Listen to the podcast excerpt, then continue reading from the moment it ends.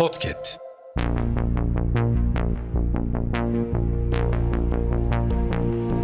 Merhaba sayın dinleyenler. Hafızanın yeni bölümüyle karşınızdayız.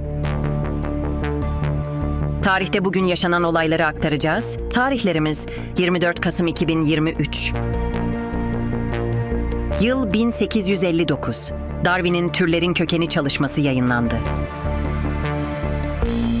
Yıl 1934. Bakanlar Kurulu kararı ile Ayasofya Camii'nin müze olması kabul edildi.